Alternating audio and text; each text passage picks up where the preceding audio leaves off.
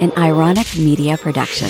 Visit us at I-R-O-N-I-C-K media.com. And they were so baffled by my reaction, which was that I thought it was hilarious. I was laughing so hard and they were like, Oh, you're being so nice about this. And I said, guys, my mom has survived this long by being incredibly feisty. You can't tell her what to do and you can't tell her when to do it. You have to get her to want to do it. And the fact that she figured out how to get out of this building makes me so happy.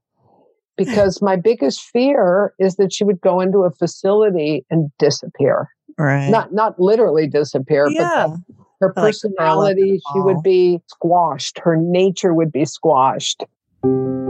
Dementia Discussions. Here to help and empower our heroic caregivers with knowledge and experience.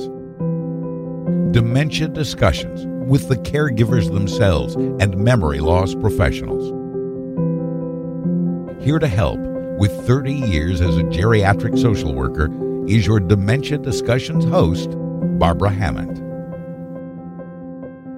Hello, and welcome to Dementia Discussions. I'm Barbara Hammond. Today, my guest is Carol Lieber Wilkins. I know Carol through my UCLA Mary S. Easton Center support group. And Carol, it's a pleasure having you here today. I know you're going to be talking about your mom. Good morning, first of all. Well, good morning. I'm happy to be here. Happy to share my story. Happy to have you. Start us off telling us a little bit about your mother. Sure, I'd be happy to. My mom is Fran. She is currently 95 and a half years old. Wow. She lives at the in Mesita in their memory care uh, unit building. And she has had dementia for probably a good 12, 13 years, something like that. And before that, I was taking care of her in a, in a less capacity for many years before that. My mom is hilarious and gorgeous and has the biggest heart of anyone I've ever known. She literally would give people the shirt off her back. Uh, She used to walk around Santa Monica on Social Security Day and hand out quarters to all of the people without homes on the street who knew her by name. And they would Mm. know when it was the third of the month and it was Social Security Day and she would take quarters out of her pockets and say, here, honey, buy yourself a hamburger or a cup of coffee. Of course, thinking that those things still cost a quarter. So I've been taking care of my mom in one, one form or another really since 9-11. So what happened on 9-11 is that my mom actually had a psychotic break. She had no history of psychosis before then, but she was so traumatized by 9-11 that she got very paranoid and she thought people were following her. She would walk down the promenade in Santa Monica and say, see, they're all taking out their phones and calling people when I walked by, which of course was because they were tourists and they were taking pictures. And, you know, we tried a variety of medications. At this time, she was still living quite independently and taking buses and walking all over. Luckily, it, it sort of subsided over time. And then somewhere around 2010-ish, 9-ish, I, I noticed that. So my mom lived in a tiny, like one room, single, you know, with a teeny tiny little kitchen with a microwave kind of story. And so she lived on Stouffer's frozen meals. And I started to notice that she couldn't figure out how to use the microwave anymore. And I also noticed that she wasn't taking her medication on any kind of regular basis. So I started showing up at her door every morning to give her her meds and providing food and doing all of that. And by 2011, it was pretty clear that, well, I couldn't sustain that. I couldn't keep doing that. And so I moved her into a place in Santa Monica that was kind of a hybrid between an apartment and assisted living. They had communal dining area and they had activities, but it was not a licensed assisted living facility. So I paid somebody to give her her medication every day and check in on her. And that worked until 2000 and whatever it was. Anyway, it worked for a couple of years. And then she was wandering the halls in the middle of the night. And it certainly wasn't locked because it wasn't for that population. She would get up in the middle of the night and she'd want to go outside and they would try to stop her, but it really wasn't their job and they weren't trained for that. And so ultimately what happened is that we brought her home to live with us. Wow. And yeah, wow. It was a gigantic, I'm still working. I'm in my late sixties and I still work every day. My husband is retired. Luckily, he really loves my mother and he's a fantastic caregiving partner. But by this time, her dementia was, was so advanced that we really could not leave her for any length of time. She was a little bit of an escape artist and liked to, she, she likes to move. So she would just head out. And so it was very much like here we are collecting social, social security, but we had a three year old living with us. Mm. And we managed that actually with, you know, little help from my siblings financially by having you know, friend sitters. We used to call them friend sitters instead of babysitters for, you know, those few times that we had to go out and leave her. Also, I, will mention that during this time, because I was uh, still working out of the home, which I'm not doing anymore, I was taking her to the Wise Adult Day program mm-hmm. on a daily basis, which was an absolute lifesaver because I had to go to work and I wasn't going to leave her home with my husband and we didn't have money for full-time care. So that was great because I could drop her off and then pick her up at the end of the day, just like you do with a kid when they're in daycare. Now, like these moves and going to daycare, was that hard? Did your mom take to that right away or was that kind of a well, tough the sell? Move to our house was simple because she just loves being with me and she trusts me. I'm, mm-hmm. I'm her person. I have siblings and, and they've been great, but I've been really more boots on the ground. So the move to my house wasn't that challenging, except she did do, so she did do that thing that we know they do, which is I need to go home. She didn't know where home was. And, you know, we thought most of the time it was to wherever her mom was or her dad was. She constantly needed to call her parents or go see her parents. She was very concerned that they didn't know where she is, which she still does occasionally. But, you know, it was helpful to learn what those things meant and how to respond to them. I know one of the things that's helpful on these podcasts is to talk about what you wish you knew when and mistakes that you made I would say that in the beginning, we were still trying to convince her that they were dead. And mm-hmm. I would mm-hmm. actually show her a picture of she and I at the cemetery with their names showing on the headstone. But I learned better over time and that made life a whole lot easier.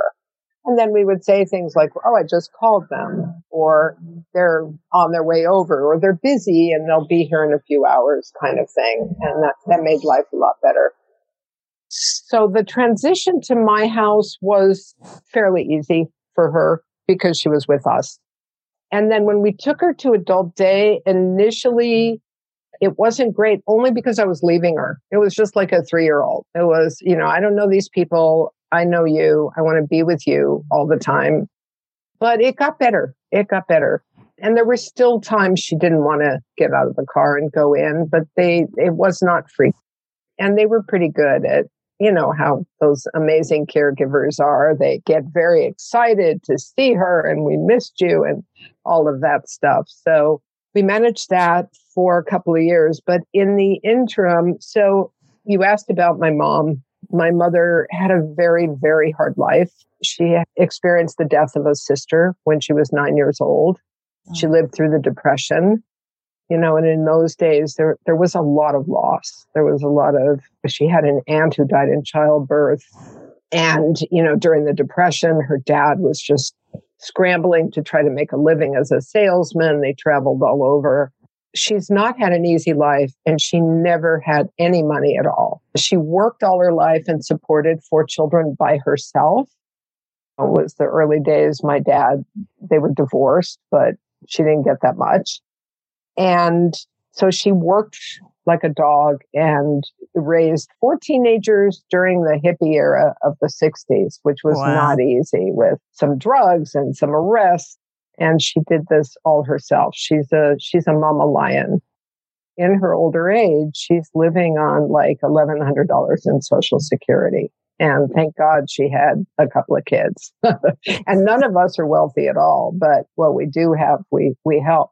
I had applied to the about the time that I pulled her out of that apartment in Santa Monica, knowing that there was a waiting list, especially for Medi-Cal. And it took two and a half years before I finally got the call. And, and what was difficult too is that you never, you never know. Like I kept calling and they'd say, yeah, we don't have a space. We don't have a space available. She's on the list. And that's very hard because you kind of don't know, is this going to be indefinite? It's getting harder finally, in 2019, they called and said they had a space available for her. What's hard? They literally said, take it or leave it. And she's got to move in tomorrow. Oh my uh, gosh. yeah, there was, well, either that or you have to pay to hold the bed.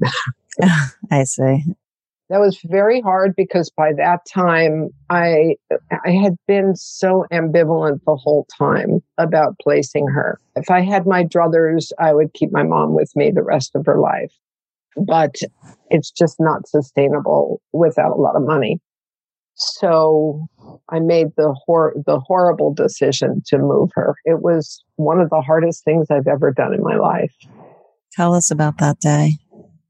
Oh my. Well, it was really traumatic. I I had asked them sort of like how do you do this? Like how, I mean if I leave my mom with a friend sitter to go to a movie for a couple of hours, she reacts a little bit like a child. She's so attached. And so, how am I going to leave her and she's going to spend the night? And there were also all those feelings that we, I mean, I think if you've raised children, it's so similar to me in many ways because there's no doubt in my mind that my mom is the daughter I never had. Mm-hmm. I have mm. two sons. Mm-hmm. And she's definitely like my daughter. And so the thought of leaving her somewhere with people who don't know her and they don't know her preferences and what's going to happen when she gets up in the middle of the night to go to the bathroom and how will they know what she needs was very hard. And so my husband and I decided that we were going to move all of her stuff, which wasn't much, but just clothing and like the quilt on her bed that she was familiar with, thinking that there would be something familiar. And we did all of that without two days in advance of actually moving her in. And that was very hard. It was all very foreign and it was a weekend and there's really not much going on at the on the weekend. And I thought, oh my God, I'm just leaving her here to rot and she's going to sit in these chairs and nobody's going to talk to her. it was really hard. And also, she just gets so much love at home. But we did it. And I knew I had to do it. We just couldn't sustain it.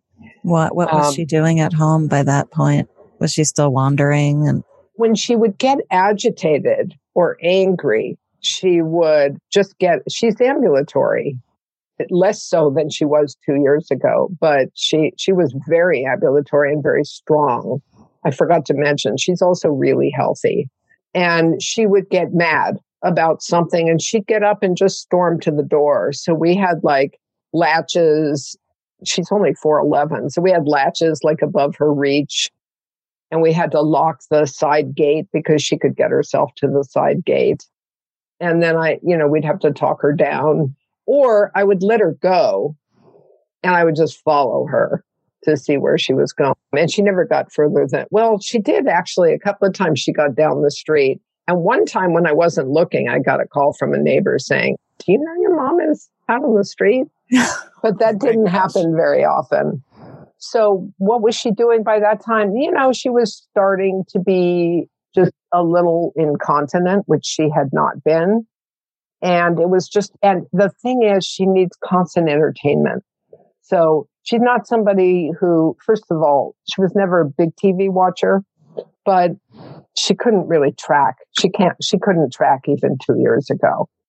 you can't put her in front of a TV. You can't. So, you know, I couldn't do anything in my own house except sort of entertain her and take care of her. Mm-hmm. I couldn't set her up with the only thing she did independently is she could read the newspaper for hours because she kept reading the same thing over and over again. Uh-huh. And so the day came two days later and we took her there. My heart was pounding and I was really nervous and scared because I thought there was going to be a huge scene. And it wasn't as bad as I thought. They did a really good job of, I left her with somebody. And I also have to admit that even though I wasn't sure it was the right thing to do, I snuck away. I didn't say goodbye. Worked okay. And I assume at some point she forgot that I was there. So did you just feel awful? So awful. You, you walk away awful. and just start bawling? I, I called at two o'clock in the morning because I wanted to know how she was. Was she sleeping? Did she? I was worried about her falling out of bed. She was still ambulatory and getting up to go to the bathroom in the night. And I couldn't figure out like, how's somebody going to know that or watch that because they're not allowed to put alarms on the bed. They're not allowed to restrain them, which I wouldn't want them to do anyway. And there's one CNA in charge of multiple people, and you can only look in one room at a time. So I was very concerned about that. And I never really did get a lot of clarity on how that all works, but knock wood, we've been really lucky. They told me when we moved her in, they will fall. She will fall. They fall. And knock wood, she hasn't. She got COVID last year in May. Thank yeah. you for kind of going back to that really hard day and talking about it. Because I think, like you, so many people just dread that particular, that one day, how hard it is for to put a parent or a spouse in a facility and just like the anticipation, you know. I have to tell you that as I'm talking to you about it and you're validating that, I feel very emotional about it. And it was two and a half years ago, and I can still remember it viscerally, feeling that I'm abandoning her, the feeling that nobody's ever going to know her the way I do. I worried they don't know what she likes to eat. You know, even though they've been doing this for a hundred years, the facility's a hundred years old. It's, it it's my matter. mom and she's my little girl. So yeah, it was, it was very, very hard. And I still say that if I had the option and I won the lottery, she'd be home with me. I'd have, you know, a separate little area. I'd have a full time caregiver because I like having control over her care. One of the hardest things about placing her is not having control over what happens and also not not seeing little things like oh where did this little scratch come from or where did that mm-hmm. currently she has like a fungus on her toes and i want to know like did anybody notice this and in fact they did but you know, she was with me every day, I'd be on it, right? Right, right. So, and yeah, some people are more controlling than others. And it really makes me feel good when I can be in control of her care. So and they're kind of let they're go. partners. They're good partners. You know, if I call with a concern or something like that, they're really pretty responsive. It's just hard because it's not one on one. You know, right. she's not the only person they're taking care of. It's right. And they might not notice a toe fungus right away. They might not notice some of the things that, of course, you would have been right on top of. Yet yeah. she's okay. I mean, it sounds like, so how, like overall, how is she doing there? I have to say, currently she's doing pretty well, but here's what happened. So, oh, she got COVID. You were just about to say, yes. Yes.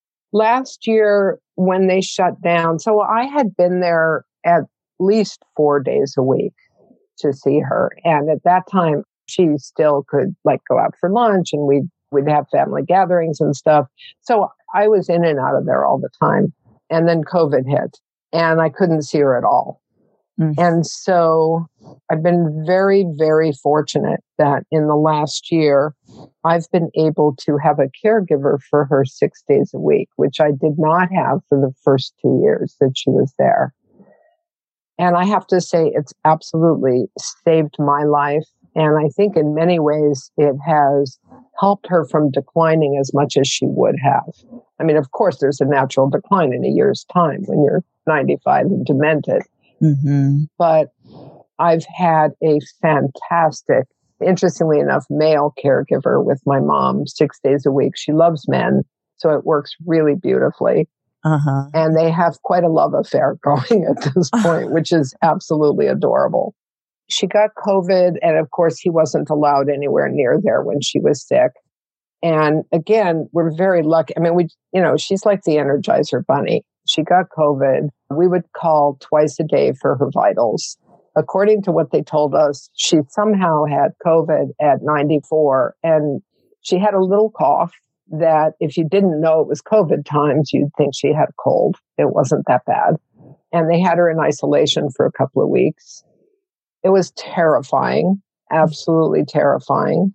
And she did well through it. I mean, we're just really lucky. And so he was able to come back. And the best thing about that, without being able to go anywhere near the building or the campus, is that we started videoing every day. I videoed with my mother every day for the last year. Wow. Until they started allowing some visitation. And it just saved my life even if it was brief, just to see her check out, you know how it is. You take one look at them, you know how they are and how they feel. And we would play music and talk to her. And also, she has a boatload of very old photographs in her room mm-hmm. of her early life, which is mostly what, well, she doesn't really remember it anymore, but for a while, that was what she remembered. And we would just spend time and the caregiver would hold up a picture and my sister and I might say, Oh, look, mom, that's Uncle so and so. And he played piano and blah, blah, blah. She still can identify her dad and her sister, sometimes her mom. Mm-hmm. And that's pretty, so the aunts and the uncles and the cousins have pretty much faded away, but we still do it and we listen to music and I don't know how I could have gotten through the last year without that ability. And also, because she's ambulatory and we really, really feel strongly we want to keep her legs as strong as is possible in one's 90s, he walks with her a lot. And honestly, as good as the caregiving might be, they sit them in a chair. They don't want them to get up and walk around because they're terrified they're going to fall. Right. And I really wonder if she'd be walking at all if we hadn't had the, the blessing of this caregiver. And we were just lucky that only permits people that are trained to work there. And we were just really, really fortunate. He was one of the few people that was willing to work during COVID and he didn't get sick.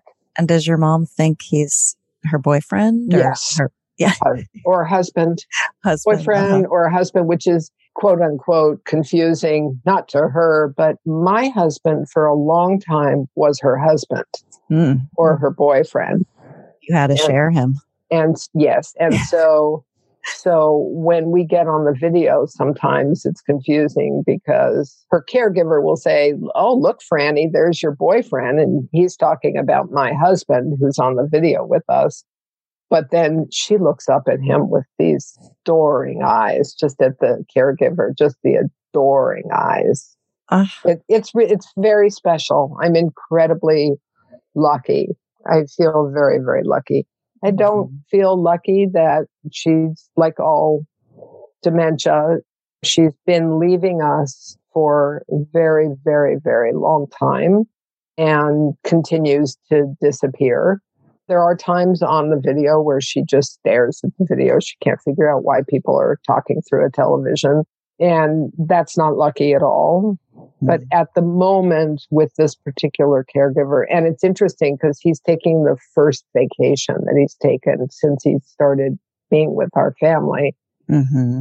and it's, you know, and I'm lining up visits and I'm lining up another caregiver, but she's not going to be there as much. And then I made sure that she shadowed him for a while, so she knows exactly how to do stuff. I don't know if everybody is this compulsive, but you're I am. doing everything you can. You really are to look after her. That's so great. That's great. Yeah, yeah, and I often say we're we're doubly blessed, and I say that with sarcasm and the, my tongue in my cheek because my oldest sibling, I have three siblings, and my oldest sibling has a brain injury Mm. at 72. So he also needs a degree of care, although he still lives alone, but he shouldn't. It's, it's a lot of fun. it's a lot of fun. Are you in charge of him too? I am not actually. We split the responsibility. My sister took my brother because I have so much with my mom. Yeah. But my sister lives in New York, so she does it long distance. wow.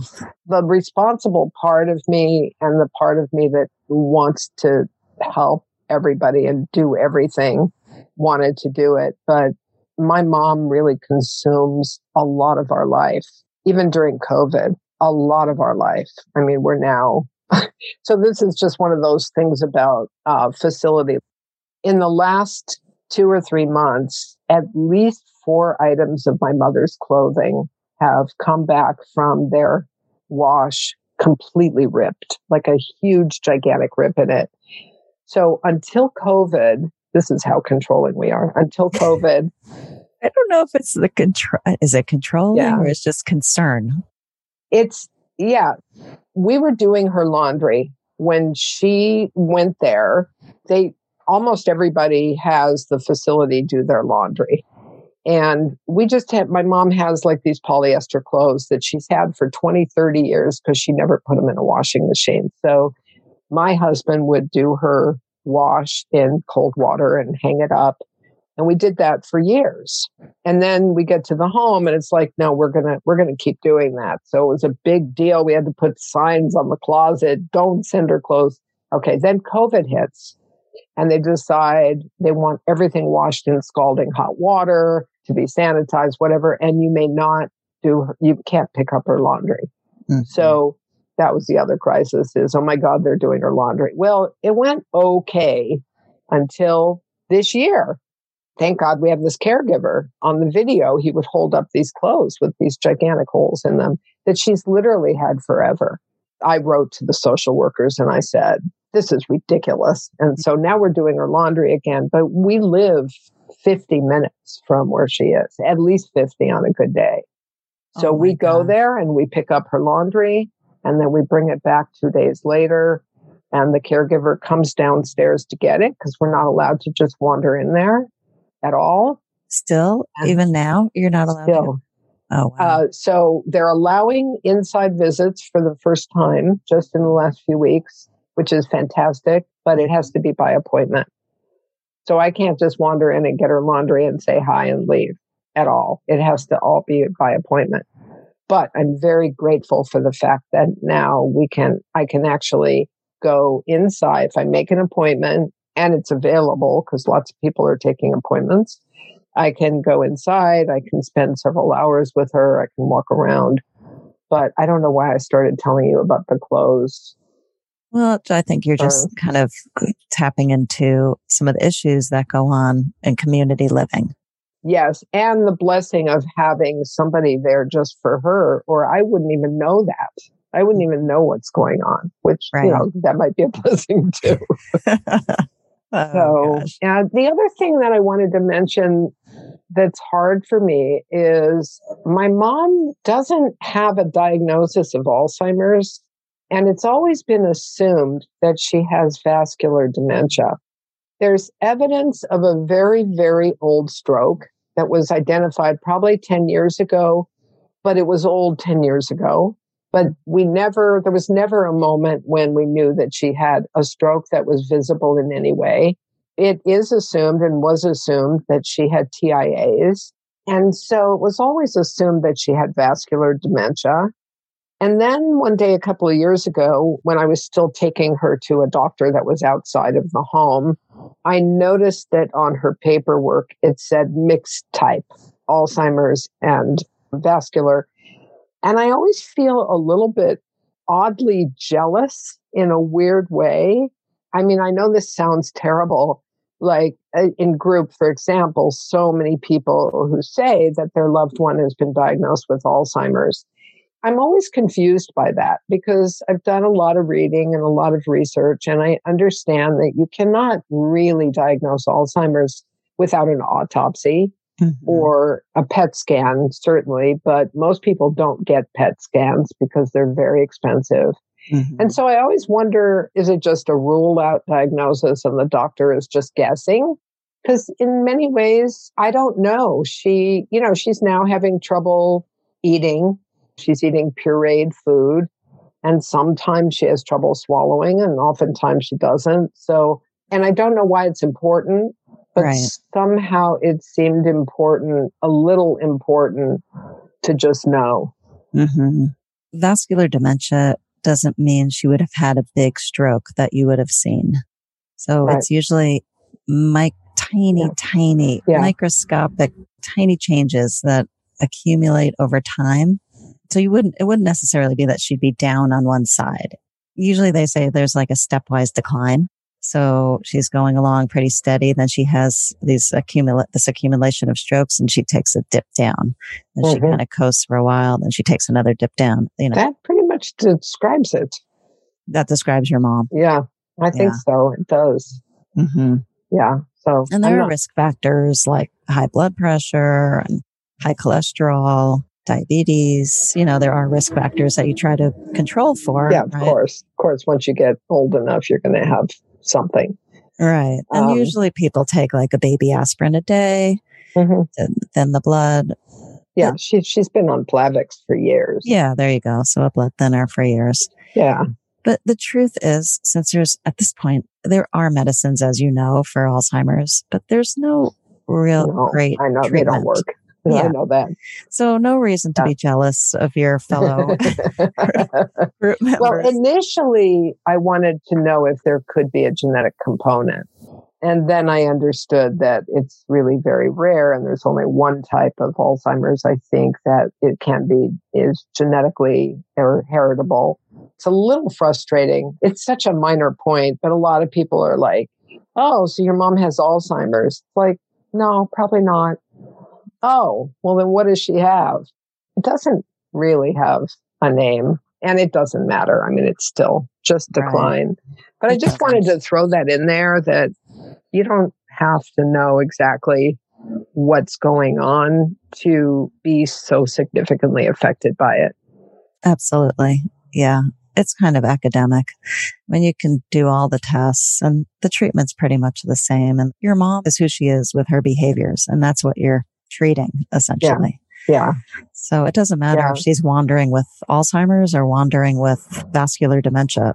She, your mom is trying to get out the back door. She's trying, yeah, exactly, exactly, exactly. She's a tough broad and she's going to go where she wants to go.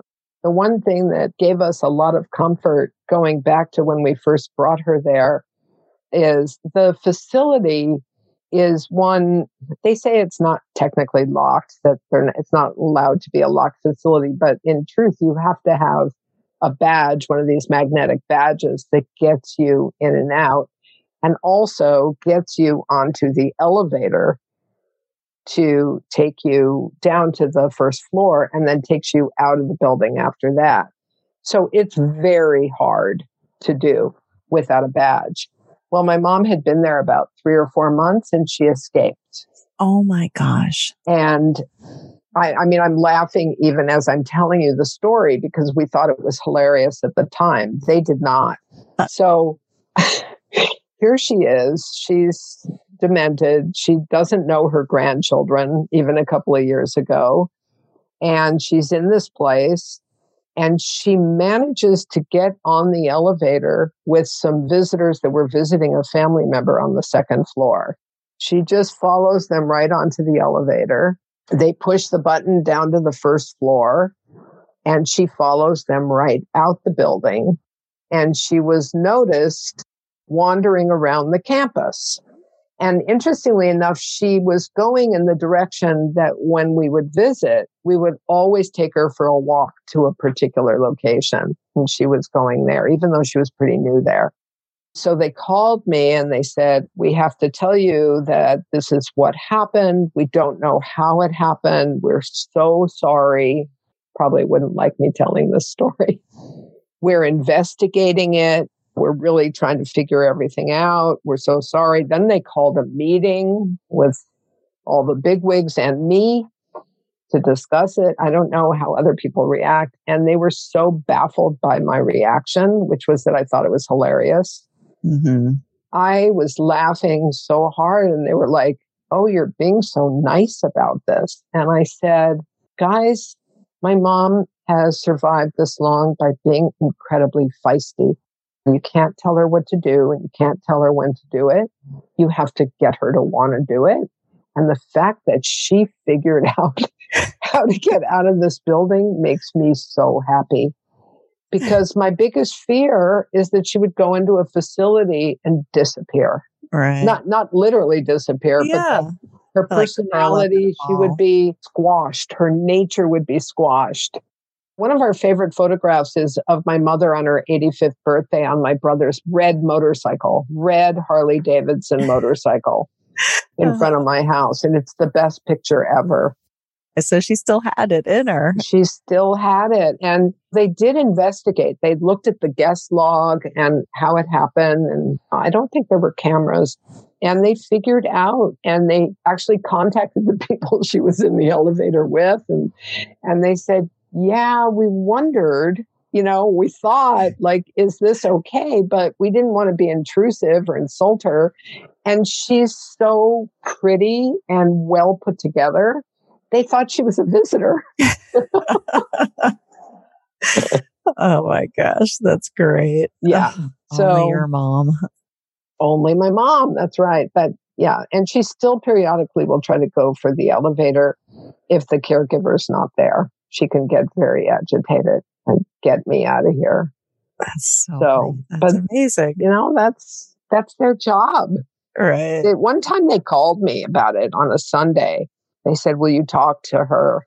She insists, you know, we can't keep her away from the elevator, and she insists on leaving. And will you talk to her on the phone? And I did. It distracted her for a few minutes. But honestly, I have to tell you, my feeling was like, what do you want me to do about it? You're there. You're trained to do this. She can't be the only person on, in your building that wants to leave. Right. So I kind of felt like distract her. Yeah. But, like sing her a song, put on some music, or I mean, that's the key to mm-hmm. a three year old and a 95 year old is distract. Right. It works. But for the most part, I do have to say the caregivers are very, very caring. I don't always love the attention and the nothing to do their part, Mhm. but as people, as people, they're very loving. yeah, that's great. She's found a home there. I bet they love the fact that she's a little feisty and that she has some spunk and some personality. I don't know. R- I don't Really? know- I don't know if that's true. Oh, I mean, huh. they I, they definitely love her when she's funny and she makes funny faces and she walks by everybody and says good morning, hello, I love you. Yeah, she's very sweet, but I don't know if they like the feisty part. It makes their job pretty hard. Yeah. I guess when she's trying to get up on the elevator, that's rough. like, please don't get me fired. exactly. What's helped you during all this? My black humor, Yeah. my humor. Yeah. I mean, currently she's she's very aphasic. She talks up a storm. Sometimes she'll just go on and on and like she's telling you stories and it's very emotive, but you can't understand a word she says. She usually doesn't say any string of words together that make any sense. When she does, we celebrate. Oh my God, that was a full sentence. My sister calls it Mandarin. I call Mm-hmm. it Frandarin. There are just a lot of aspects that without humor, I just, I, I couldn't get by.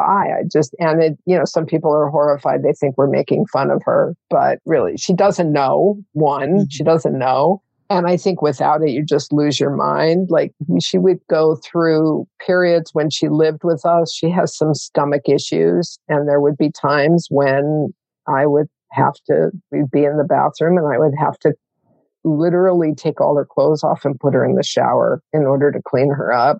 hmm I would yell from the, and my husband would say, clean up on aisle five.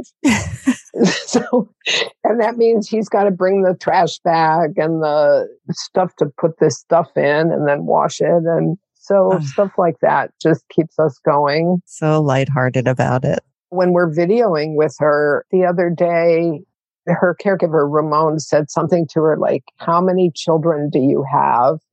Pointing to a picture of her four children. Mm-hmm. And she kind of looked up and she said, I'm working on it. I mean, that's the stuff that keeps us going. like, what was she? I don't think she was answering the question that was asked because she really, the one thing that really is gone and is very frustrating is that she doesn't respond to questions. She doesn't understand a question. Mm-hmm. But you wonder, like, what was she responding to? Right. Maybe just somebody asked me something and I don't know what they asked me. So I'll just say I'm working on it. Or it's just a non sequitur. But that stuff keeps us going. We think it's Mhm. hilarious. So what helps? Uh, Yeah. my husband, Sense of humor about it. It sounds like really sense of keeps you saying, humor, you know, yeah. having a really great caregiving partner in my husband. My sister is a good partner, even though she's she's far away.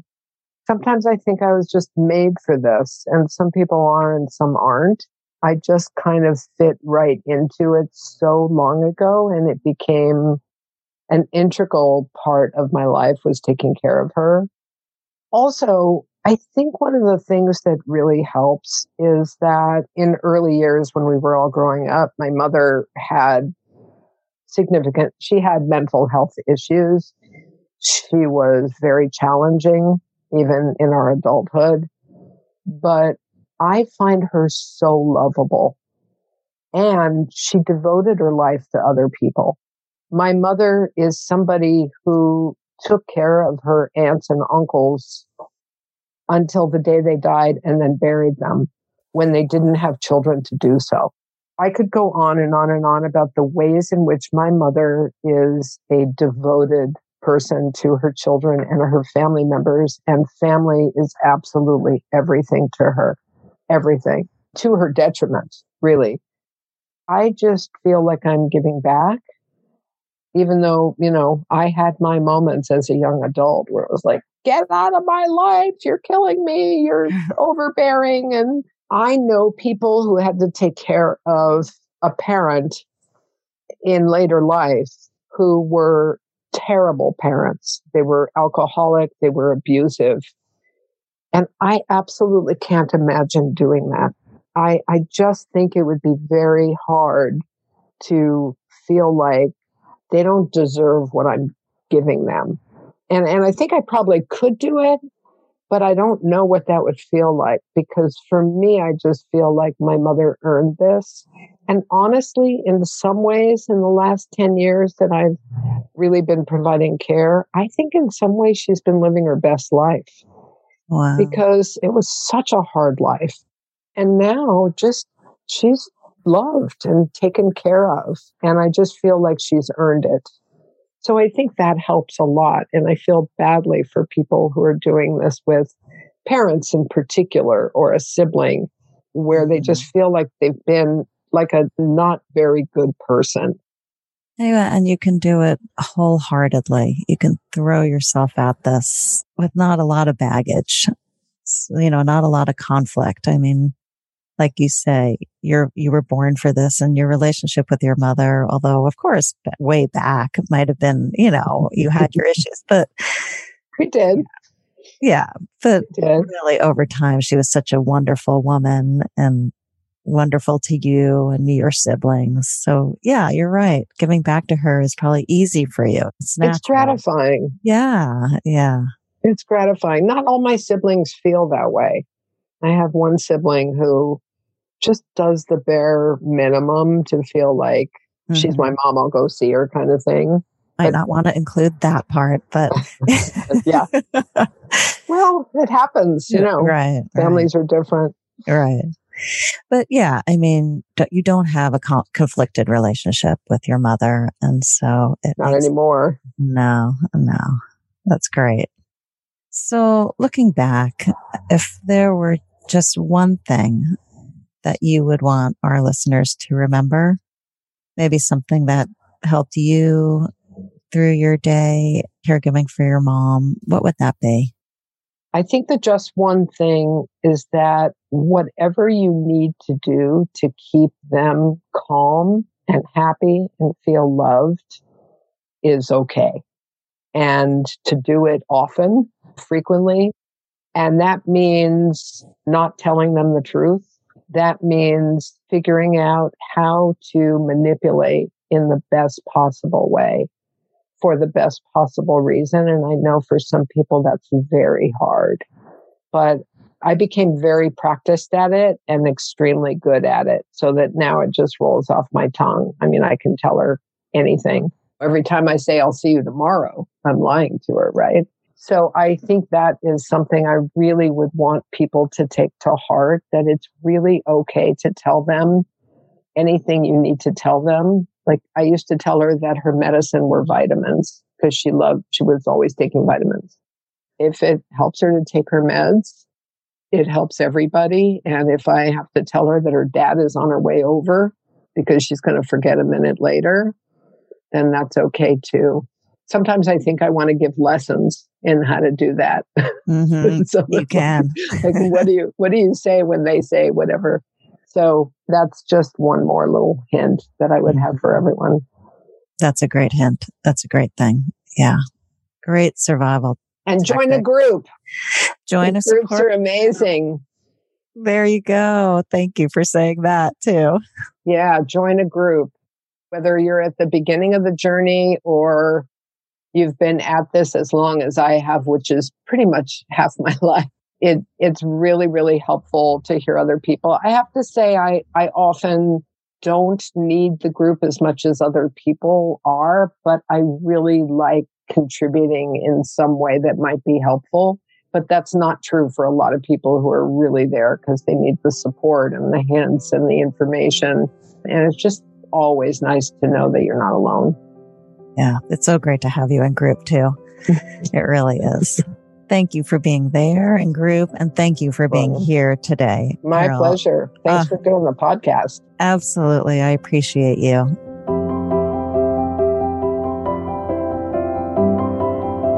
Thank you for joining us today on another episode of Dementia Discussions. If you're a caregiver or know someone who's a caregiver that would like to be a guest on the show, please call me at oh, 310 362 8232 or go to dementiadiscussions.net forward slash contact and let me know. It takes courage because not everyone's willing to do that. I would love to have you. Remember that you can follow Dementia Discussions on Apple Podcasts, Spotify, Google Podcasts, and many more. If you listen on Apple Podcasts, it would mean a lot if you would leave a review. For any other information about this podcast, please visit me at dementiadiscussions.net. And please share this podcast with someone you know if you think it may help. Thanks again for listening, and I'll see you here again next time on Dementia Discussions.